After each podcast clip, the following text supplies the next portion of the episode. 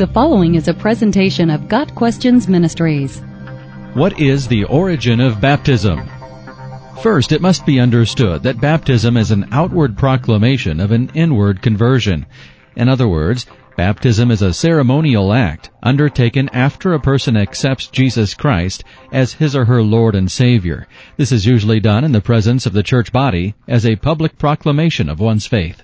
As far as the origin of baptism, Christian theologians suggest that although Christian baptism may have been widely used by John the Baptist, baptism itself did not originate with Christians, or for that matter with John. Jews practiced baptism as a traditional act of purification and the initiation of converts to Judaism long before the coming of the Messiah.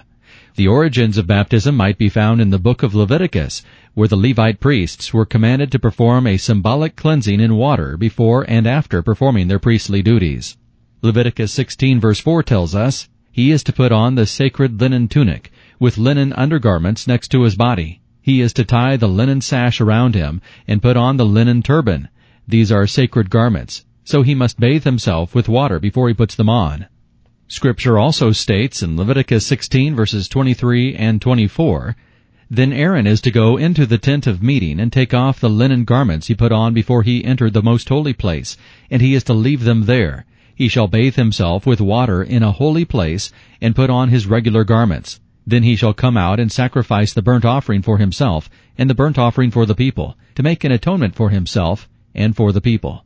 Although the act described in these Old Testament passages was not specifically called baptism, it does highlight how important and holy ceremonial and practical cleansing is to God. John's baptism of repentance followed this paradigm of cleansing, although the final cleansing from sin is only available through Christ, and John's baptism was the foreshadowing of that. The significance of baptism as a New Testament ceremony is that as believers in Jesus Christ, we are baptized into His death, Romans 6 verse 3, and raised to walk in newness of life, verse 4.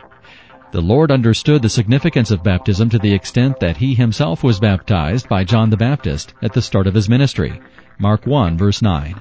Got Questions Ministry seeks to glorify the Lord Jesus Christ by providing biblical answers to today's questions.